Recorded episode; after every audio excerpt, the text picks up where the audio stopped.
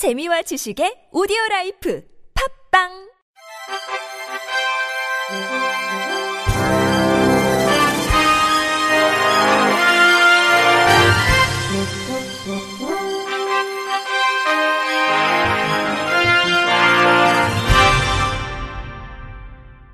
청취자 여러분 안녕하십니까? 9월 20일 금요일 KBS에서 전해드리는 생활 뉴스입니다.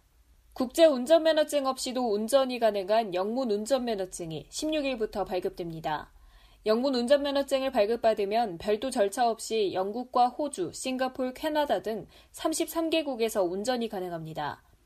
경찰청은 이날부터 뒷면에 영문으로 면허 정보가 적힌 운전면허증을 전국 27개 운전면허 시험장에 발급한다고 밝혔습니다. 영문 운전면허증 뒷면에는 성명과 생년월일, 면허 번호, 운전 가능한 차종 등 면허 정보가 영문으로 인쇄됩니다. 앞면은 기존과 동일한 형태입니다. 그동안 한국인이 해외에서 운전하기 위해선 출국 전 국제운전면허증을 발급받거나 출국 후 한국 대사관에서 운전면허증에 대한 번역 공증서를 받아야 했습니다. 영문 운전면허증을 발급받더라도 여권은 반드시 소지해야 합니다. 경찰청은 나라마다 영문 운전면허증 사용 기간이나 요건이 다를 수 있으므로 출국 전 확인이 필요하다고 덧붙였습니다.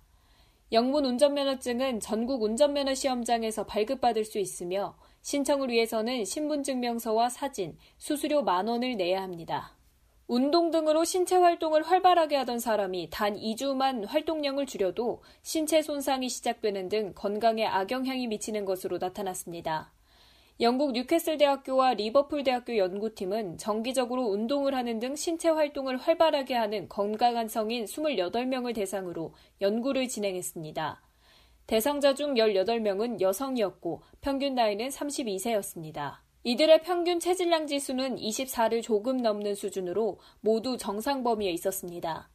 또한 대상자들은 하루에 만보 정도를 걸을 정도의 활동성을 보였는데 체계적인 운동보다는 일상생활에서의 활동량이 많았습니다.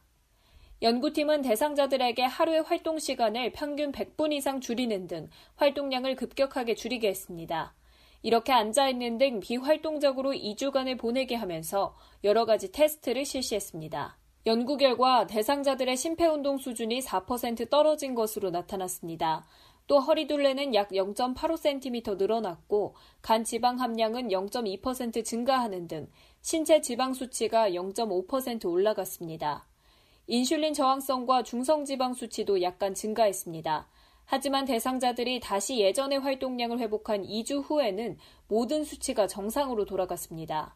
이번 연구의 주저자인 켈리 보우든 데이빗 박사는 이번 연구는 아주 짧은 기간만 활동량을 줄여도 건강에 여러 가지 악영향을 미친 것을 보여준다며 활동량을 회복하면 다시 건강이 좋아지는 것으로 나타난 만큼 앉아있는 시간을 줄이고 활동량을 늘리는 게 건강을 지키는 지름길이라고 말했습니다. 어린이집에 저녁 늦게까지 자녀를 맡겨야 하는 맞벌이 부부들은 괜히 눈치가 보인다고 하죠. 내년 3월부터는 모든 어린이집에서 저녁 7시 반까지 연장 보육이 실시됩니다. MBC 윤정혜 기자입니다. 내년 3월부턴 모든 어린이집에서 오전 9시부터 오후 4시까지 기본 보육, 4시부터 7시 반까지는 연장 보육이 실시됩니다. 연장 보육은 별도 채용된 교사가 전담합니다. 인터뷰 강승화 어린이집 원아 부모. 사실 아이 맡기는 입장에서는 눈치도 좀 보이고 그런 부분이 있었거든요. 원장반을 하고 나니까 전담 선생님이 계시고 그래서 조금 안정감 있게 아이들을 봐주신다고 생각을 하니까 교사들도 충실한 수업 준비가 가능해졌다며 반기는 분위기입니다. 인터뷰 유재윤 어린이집 담임 보육 교사. 시간적으로 많이 부족함이 있었습니다. 근데 지금은 연장반이 있으면서 저희가 수업 준비나 그다음에 놀이 환경 준비를 할 때 많은 도움이 되었어요. 연장 보육은 맞벌이 여부와 상관없이 무상으로 제공됩니다.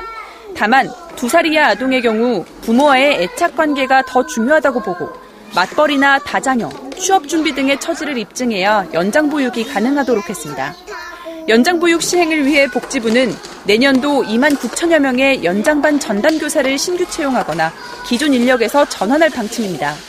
하지만 전국 어린이집이 3만 8천여 곳인 점을 감안하면 한 곳당 한 명씩만 배치해도 전담 교사가 턱없이 부족하다는 주장도 제기되고 있습니다. 또 연장 보육 아동 수가 최소 5명 이상인 경우에만 전담교사 인건비가 지원되기 때문에 특히 소규모 어린이집의 경우 연장 보육이 어려울 것이란 우려도 나옵니다. MBC 뉴스 윤정입니다. 7시간 이상 잠을 잤는데도 하루 종일 피곤함을 느끼는 날이 계속되면 건강에 적신호가 켜진 것으로 볼 수 있습니다.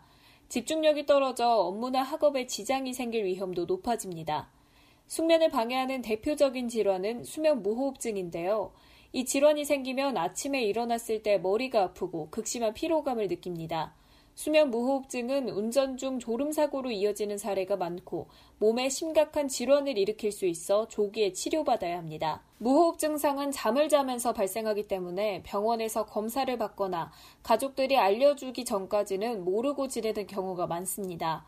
이 질환을 방치하면 저산소증이 계속되고 몸속에 염증 물질이 많아져 심혈관 질환에 걸릴 위험이 높습니다. 수면 무호흡증을 일으키는 대표적인 질환은 고혈압인데요. 혈압 조절이 어려운 저항성 고혈압 환자 10명 중 8명이 수면 무호흡증이 발생합니다. 폐동맥 고혈압이나 심부전, 부정맥, 뇌졸중, 성기능 저하, 인지기능 장애와도 연관성이 높으며 최근에는 치매 발병에도 영향을 미치는 것으로 보고되고 있습니다. 비만도 수면무호흡증을 일으키는 신체 특성입니다. 살이 찌면 기도 위쪽에 해당하는 코, 인두, 목구멍, 후두 등 상기도 주변 근육 사이에 지방이 붙습니다. 이로 인해 근육 탄력이 떨어지고 비대해져 숨쉬는 길이 좁아집니다. 동양인은 서양인과 달리 정상 체중인데도 수면 무호흡증이 발생하는 사례가 있는데요. 이는 골격 구조가 서양인보다 작고 체중이 조금만 늘어도 숨쉬는 길이 막힐 가능성이 높아지기 때문입니다. 특히 여성들은 젊을 때는 코골이 증상이 없지만 중년에 접어들고 폐경 전후로 호르몬의 변화가 생기면서 수면이 불안정해집니다. 노화도 코골이와 무호흡증이 생기는 이유입니다. 수면 무호흡증은 병원에서 수면다원 검사를 받은 뒤 진단합니다. 검사 결과 무호흡 지수가 5를 넘으면 수면 무호흡증으로 진단하고 30이 넘으면 중증으로 분류합니다. 조형주 세브란스 병원 이비인후과 교수는 수면 무호흡증을 예방하려면 술과 담배를 끊고 규칙적으로 운동해야 한다며 살만 빼도 질병 예방에 도움이 된다고 설명했습니다. 대구 도심 곳곳이 오페라 선율로 물들고 있습니다. 푸치니와 베르디의 걸작을 비롯해 크고 작은 오페라가 한 달 내내 무대에 오릅니다. YTN 허성준 기자가 보도합니다. 천연 염색원단이 바람에 날리는 청라 언덕. 시골 청년 기봉과 달래의 소박하고 꾸밈 없는 사랑 이야기가 펼쳐집니다. 사랑과 배신, 용서에 이르는 과정을 코믹하게 그려냅니다. 지난달 28일 개막한 대구 국제 오페라 축제가 주요 공연 매진에 힘입어 흥행몰이에 나서고 있습니다. 개막작인 람메르무어의 루치아를 시작으로 다양한 형식의 오페라가 무대를 달구고 있습니다.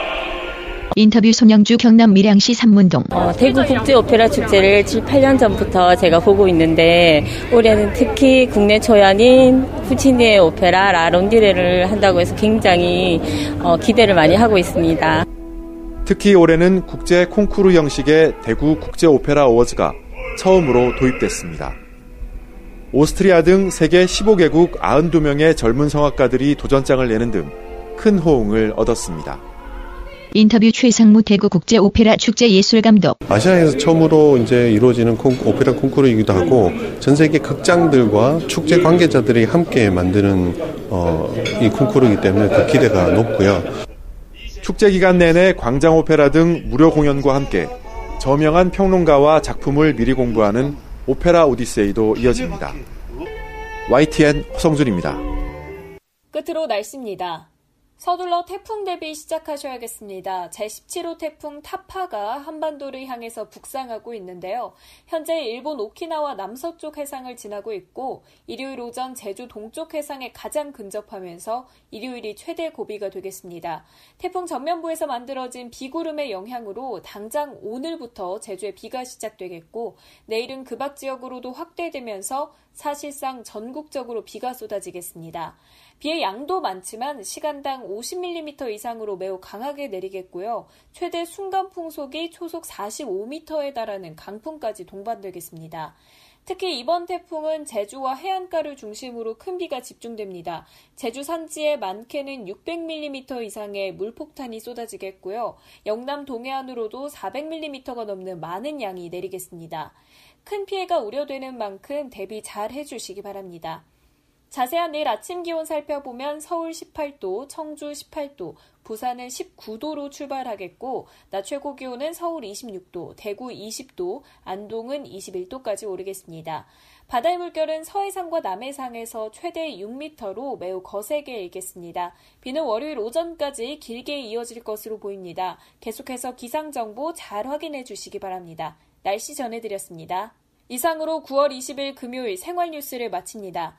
지금까지 제작의 이창현, 진행의 최유선이었습니다. 고맙습니다. KBIC